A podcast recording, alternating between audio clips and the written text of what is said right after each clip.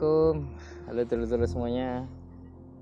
Uh, Akhirnya saya beranikan diri bikin vlog ya Yang mungkin isinya uh, sharing cerita Atau mungkin uh, sharing ilmu yang mungkin baru saya dapatin. Kebetulan ini baru sepedaan sama anak-anak anak saya namanya Konita nah, Konita tidur. Jadi salah satu taktik biar dia tidur ya bahwa dia jalan-jalan baik naik sepeda ataupun pakai stroller.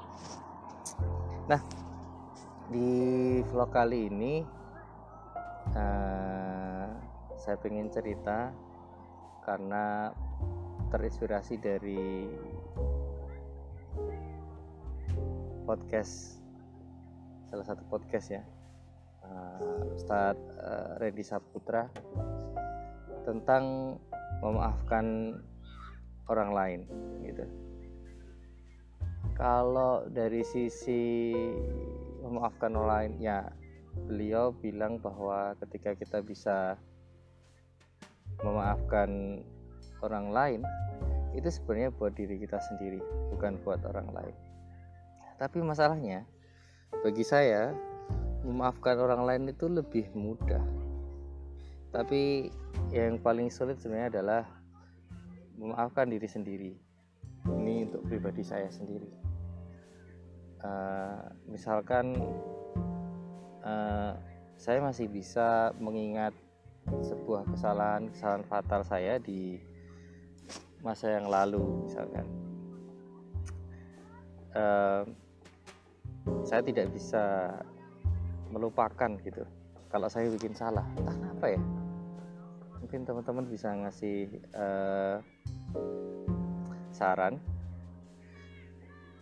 Saya masih ingat terutama kesalahan-kesalahan yang di mana saya saat itu menjadi pemimpin gitu kalau buat saya kesalahan buat saya sendiri sih nggak masalah. Karena kemudian saya yang me, me, apa namanya menanggung sendiri akibatnya. Tapi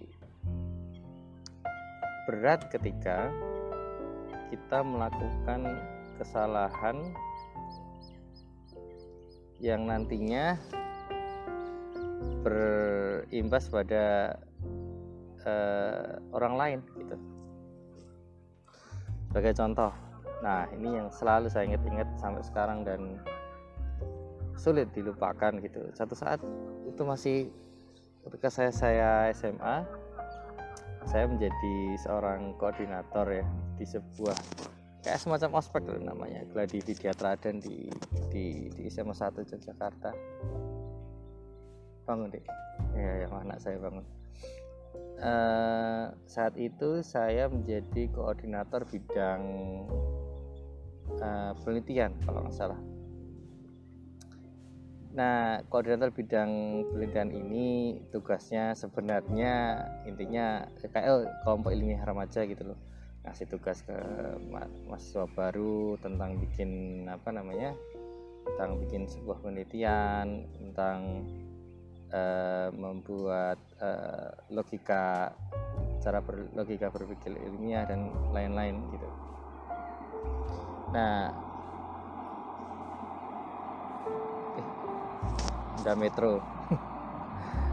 nah, cara berpikir ilmiah dan kawan-kawan. Jadi dia sebenarnya tugasnya bukan uh, untuk apa namanya seperti membentuk kedisiplinan atau seperti apa pun itu. Nah, kesalahan yang saya buat biasanya kan kalau ada apa namanya uh, kayak ospek gitu ya, nggak tahu kalau sekarang itu kayak kita bikin uh, apa namanya ada uh, frekuensi ya apa ya saya bilangnya frekuensi tapi semacam peningkatan peningkatan tingkat tingkat uh kegalaan gini. Di awal-awal disenyumi dulu yang kedua mulai agak di apa diberikan pressure gitu-gitu. Nah saat itu saya salah dalam kemudian me, apa menerjemahkan menerjemahkan uh, arahan dari ketua. Sebenarnya ketua juga nggak ada salah-salahnya. Saya cuman melakukan asumsi saya sendiri bahwa kalau yang bagian kelompok ilmiah remaja juga ikutan sangar-sangaran gitu. Tapi yang namanya belajar ya namanya belajar itu memang nggak bisa dimarah-marahin sih gitu. Jadi saya instruksikan waktu itu kalau nggak salah uh, agar lebih tegas gitu kepada adik-adiknya. Tapi it turns out uh, kontraproduktif dengan uh, tujuan uh, pembelajaran kami gitu. Dan banyak yang komplain. Aduh ya mau komplain dan ya, merasa nggak nyaman lah baik dari anggota saya maupun siswa siswa-siswa baru gitu. dan itu sampai apa ya uh, terngiang-ngiang sampai sekarang sampai kepikirannya saya tidak berani untuk ngambil apa namanya uh, karena saya belum bisa memaafkan diri saya sendiri dengan berbagai macam uh, kesalahan saya belum bisa memaafkan diri sendiri. Waktu kuliah itu malas sekali untuk mengambil posisi-posisi uh, di mana saya harus mempunyai tanggung jawab lebih. Jadi saya harus melakukan menjadi koordinator atau membawahi orang-orang itu malas gitu. Karena kepikiran resikonya akan berpengaruh pada hajat hidup orang banyak gitu mungkin nggak nggak nggak nggak bakal jadi pejabat kali ya. Bakatnya cuman jadi apa jadi karyawan gitu. Tapi di sisi yang lain satu cerita ya itu salah satu cerita. Tapi di sisi yang lain saya termasuk orang yang suka untuk menginisiasi kegiatan gitu macam-macam. Pengen pengennya macam-macam sih. Kayak pengen ini pengen itu pengen bikin ini pengen begitu cuman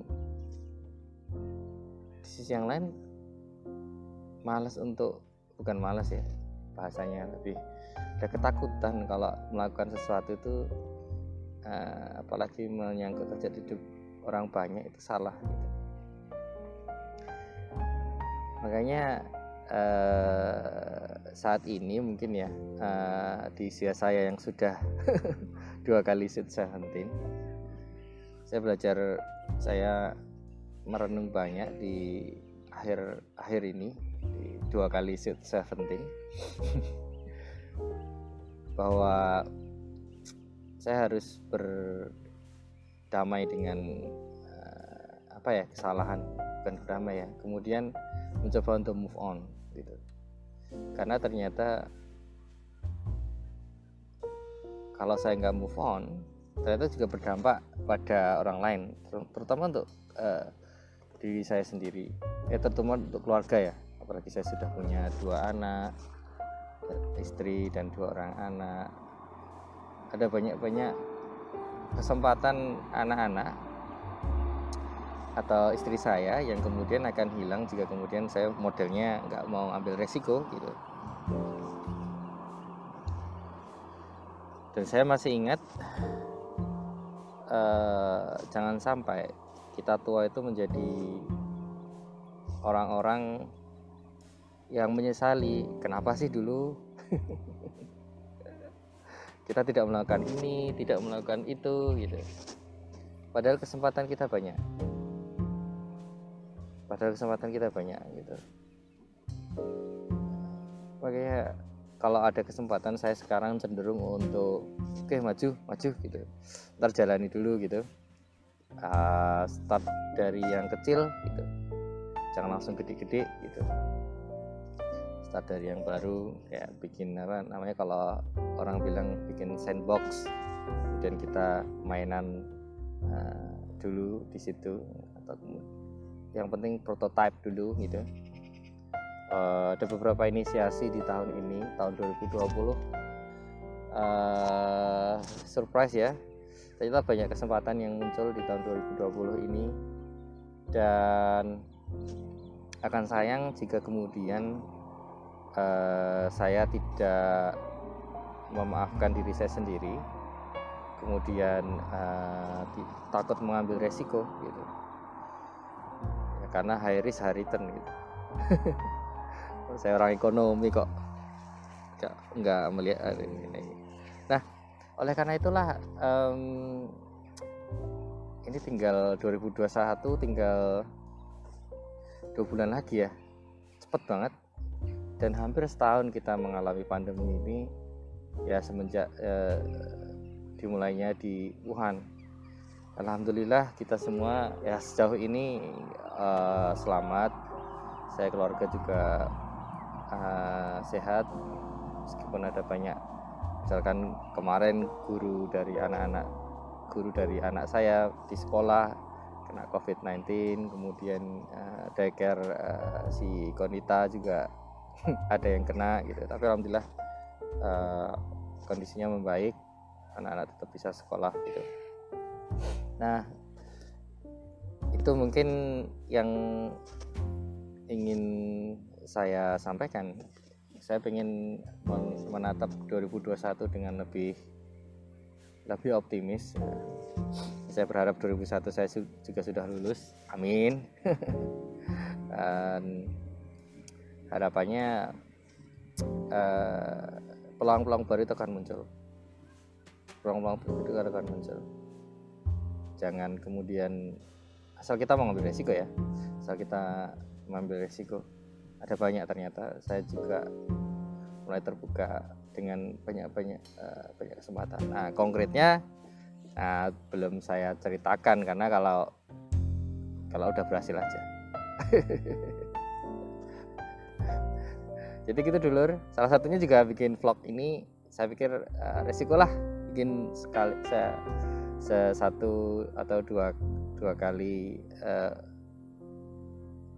satu dulu kemudian kita coba semoga jadi rutin uh, di samping untuk melepas stress reliever reliever mungkin jadi untuk melepaskan uh, stres kemudian juga untuk kemudian saya belajar ngomong lagi karena udah lama banget tidak ngomong di di depan publik.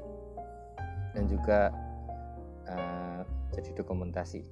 Nah ini uh, saya ingin ngeliatin oh anak saya yang nah, nah saya masih tidur. Uh, mungkin itu saja ya teman-teman. Kita sambung lagi kapan-kapan. Senang bisa melepas cerita tadi kemudian uh, semoga ini jadi rutin. Ya doakan ya konita ya Nah, dia udah bangun. Oke, okay, bye bye. Assalamualaikum.